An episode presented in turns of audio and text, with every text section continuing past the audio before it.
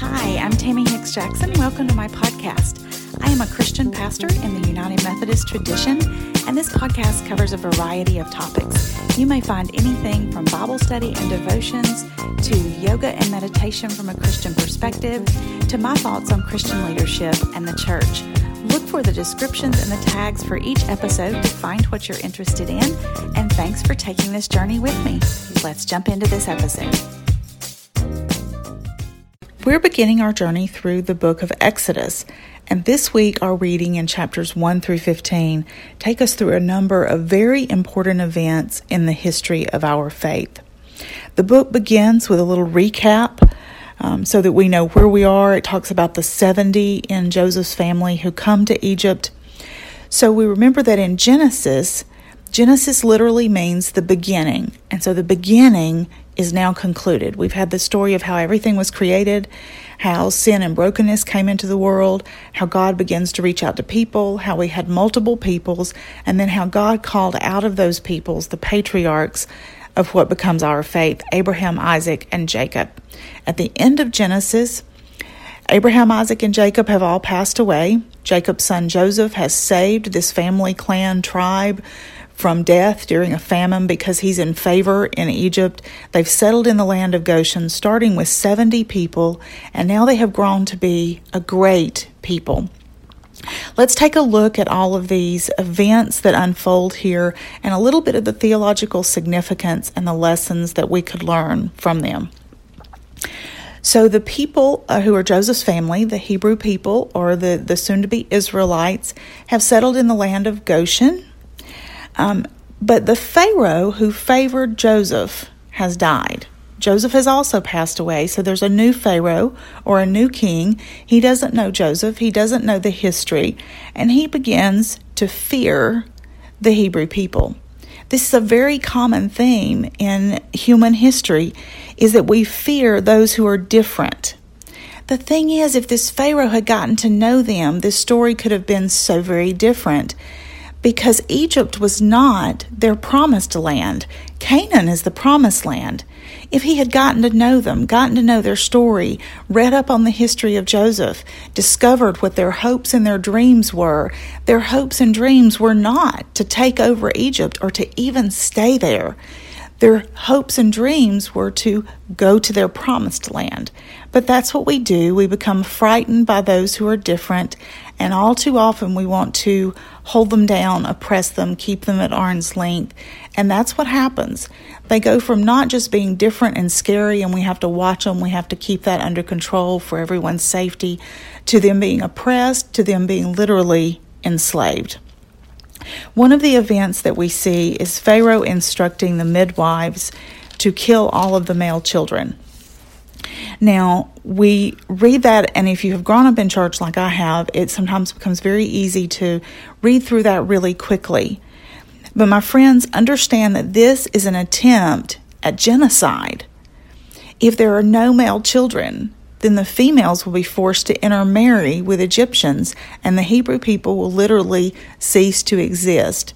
So it's not only an attempt to control the the men who would be the fighting force that rebelled. It's an attempt to completely stamp out this group of people by absorbing them into the Egyptian people. The midwives, however, are not going to do this. They're going to find a, a, way around it as best they can. That's how we come to have little Moses born. Um, his fierce mother and his very fierce sister. His sister never gets named here, so I can't know it for sure, but I believe this sister is probably Moses' brother Aaron's sister Miriam, who becomes significant after the Exodus event occurs. But Miriam, I believe, watches him in the water. He ends up being adopted by Pharaoh's daughter. The mother gets paid to nurse and raise her own child, and then Moses grows up with all these royal connections and royal education, although he's never fully included. Moses, we see, has um, a temper problem. He has an anger issue, and that anger is going to haunt him throughout his journey and his life. It leads him to murder an Egyptian. But all throughout his ministry and his leadership, he's going to have moments of anger. Um, he's going to strike a rock instead of speaking to it. Um, those kinds of things. It, would have been better if he could have gotten his temper under control. I think he learns to temper it a little bit, especially by his father-in-law Jethro. In your translation, you may also see his father-in-law referred to as Reuel R E U E L. It's just another name for Jethro, but that's his father in law. Um, we see Moses take a wife in Zipporah. And in chapter 2, verses 24, we see that God hears the cries of his people and hears the cries of, his, of the oppressed. There is a spiritual principle that God is always on the side of the oppressed. What God wants for the people that God has created is freedom, life more abundant and free, a life of obedience, of love, of peace and unity with God and with one another. And when we distort that loving relationship, when we use power to control and dominate, and we create an oppressed group of people, God is always going to get on the side of those who are being oppressed because God is a God of justice and mercy.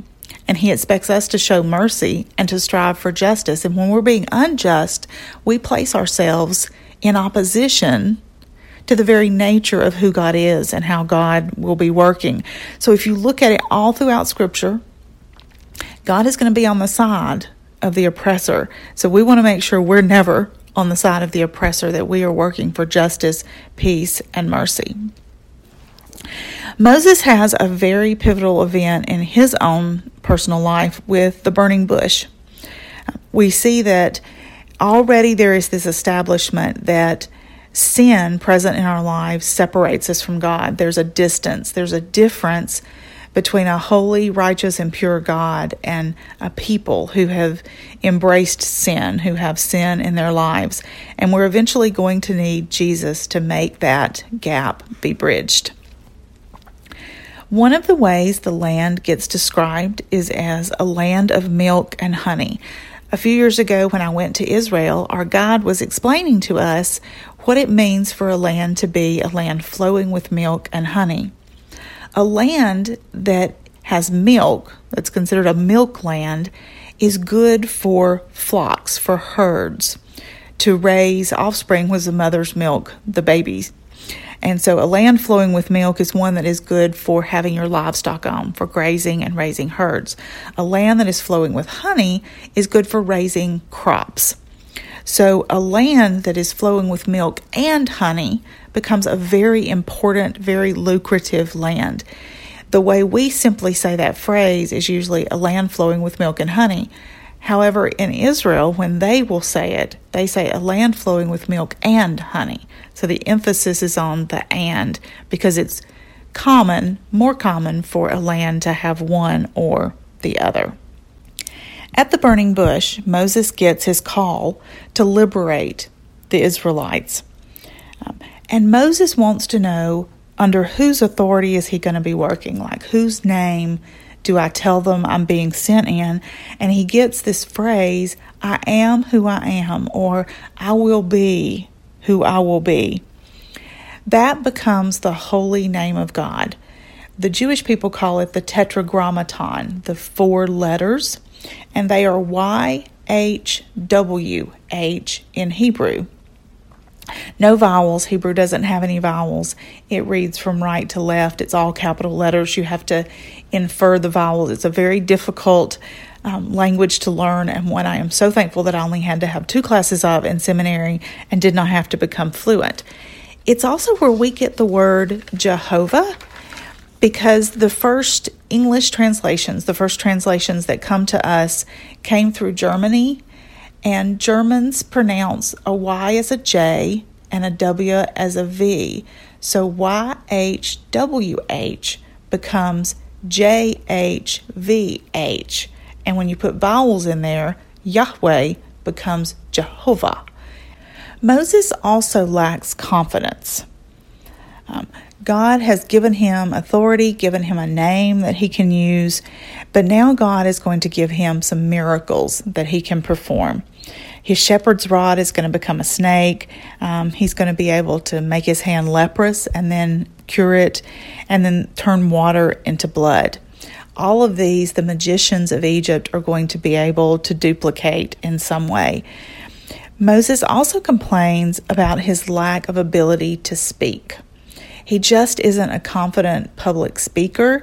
And so finally, after he begs God to send someone else, God says, Get your brother Aaron to help you. This ends up being a good thing, I believe, because Moses has been raised in the Egyptian household.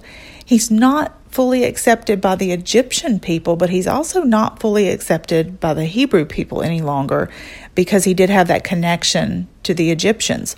His brother Aaron, however, has been raised in the Hebrew culture and can be a bridge there. But he's chosen to be that bridge and that mouthpiece because Moses lacks the confidence to engage on this on his own. I see some parallels here between Moses and Jesus.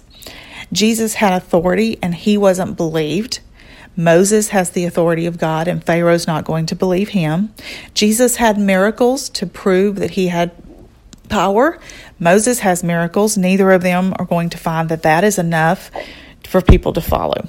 In chapter 5, verse 3, we have the first incidents where the world is going to try to make us too busy to worship God.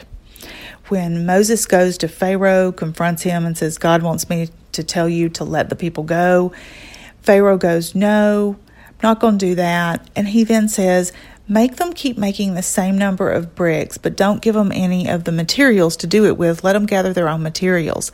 So he makes the work harder so they wouldn't have time. They can't meet their quota. I still believe the world tries to make us too busy to find time to have daily quiet time, to get in connection with God, to, to attend worship on Sundays. We get offered this wide variety of other things that we could do with our time. And we must not let the world make us too busy for this vital connection. Life comes through our connection with God. Satisfaction, purpose, fulfillment, contentment in life come from our connection to God, not from running after all these things that the world would present us with as options for that. So I talked for a really long time about the first 15 chapters of Exodus. So long, in fact, that I have decided to divide that into two portions. So look for part two of this reading. It will cover the plagues, the Passover, and the actual Exodus event and the crossing of the Red Sea, and then contain the summary of the theological events or the theological ideas that I believe are being introduced here. I apologize for being long winded, but look for part two.